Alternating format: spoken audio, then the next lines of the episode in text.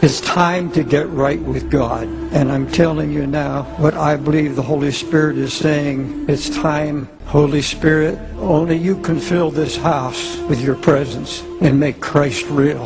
Only you can speak to the depths of the soul, to those who know they're sinners, to those who have backslidden, to those, O Lord, who have been growing cold and indifferent to the call of God and the things of Christ. Oh God, come and speak. He has spoken this into my heart, and I've received it. He that hath ears to hear, let him hear what the Spirit has to say. Behold, now is the accepted time. Behold, now is the day of salvation. He said, this is a day of mercy. This is a day of grace. This is the time for you to get right with God and deal with this mercy. Don't receive the mercy in vain. Don't turn away from the gentle call of Jesus to come back to his arms.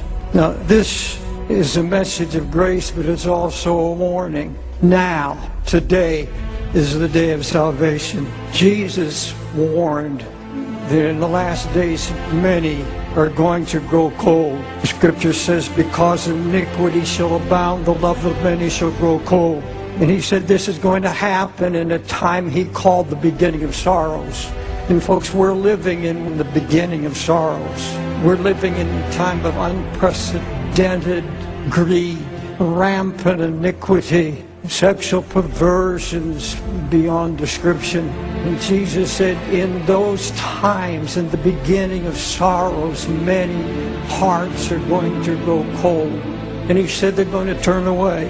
If you were still walking with a cold heart, you've chosen the wrong time. This is not the time, according to Scripture, to reject the loving call of Christ. Coldness leads to hardness. That's what the Scripture says. He said, there will come a great falling away. And those who receive not the truth are going to fall under what the Scripture calls the deceivableness of sin. It's so deceptive.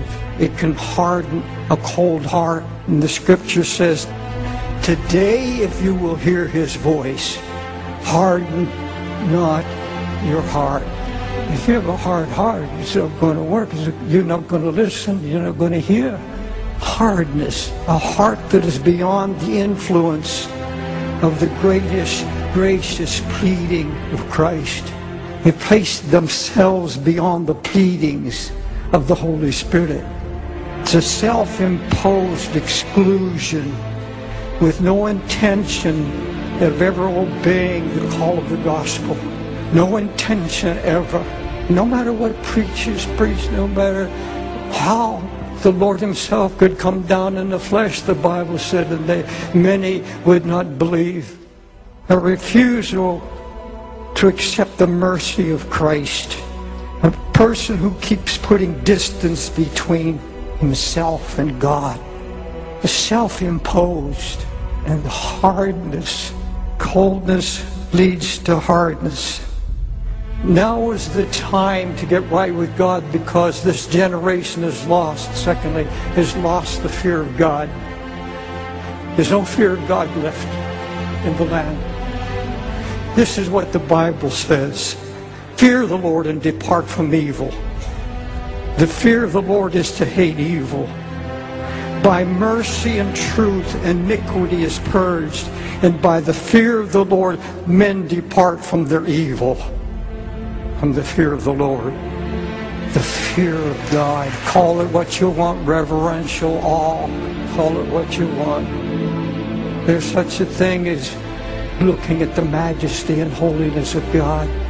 And you see, if you have no fear of God, you have to invent a gospel of convenience. And this is what's happened in America and around the world. You see, man can't get away from that nagging sense. And that's the Holy Spirit who says there's death and then there's judgment. There's a day of standing before God to give an account. And the Bible makes it very, very clear there's a heaven and there's a hell. And there's a day we're going to have to give an account. And there's a hell. And Jesus said there's a hell of fire and weeping and wailing and gnashing of teeth, a darkness that can be felt. There's a hell. But you see, man has to invent a gospel where there's no God.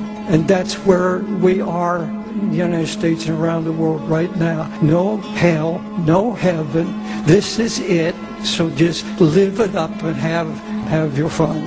You see, this is the danger. He brings in a Jesus that is tolerant. That's the key word right now, tolerance. Tolerant toward same-sex marriage, tolerant toward everything. There's no such thing as sin. There's no such thing as the sinner. There's no such thing as judgment. And so they buy into that. Young people are buying into that. Many Christian young people are saying we need to be more tolerant. But now the Spirit speaks in the latter time, some shall depart from the faith, giving heed to seducing spirits and doctrines of devils, speaking lies and hypocrisy, having their conscience seared with a hot iron. Any man of God is standing there and saying, turn back, go back, go back. Now is the time to make it right. Jesus is coming very soon. He's at the door. No one knows the time or the hour, but Jesus told us what's going to happen prior to his coming. He gives very clear evidence. Jesus said there'll be wars, there will come false Christs, but don't be terrified because the end is not yet. Then nation shall rise against nation, kingdom against kingdom. Great earthquakes shall be in divers places, and famines and pestilences, and fearful sights and great signs in the heaven. And then shall they see the Son of Man come in a cloud with power and great glory. Listen to what he said. When men's hearts fail them for fear and for looking upon those things that are coming on the earth, it's one of the surest signs when everywhere there's fear and men's hearts are failing them, just watching those things that are coming on the earth. We don't hear much about the coming of Christ in modern Christianity.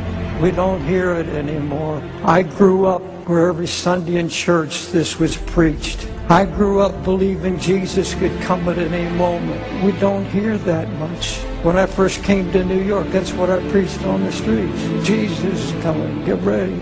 I preached that all my life. And many say he's not coming now, and they put it off because such is the dominion theory gospel that we have to first conquer sin and bring in the kingdom of Christ and renew the earth. But the scripture says, beware of those who say in their heart, my Lord delays his coming. Scripture says we are all going to be changed in a moment, in the twinkling of an eye, at the last trumpet. For the trumpet shall sound, the dead shall be raised incorruptible, and we shall all be changed. Therefore, beloved brethren, be you steadfast, be unmovable, and always abounding in the work of the Lord. He said, no, you don't stop working, you don't stop praying, you don't stop doing anything.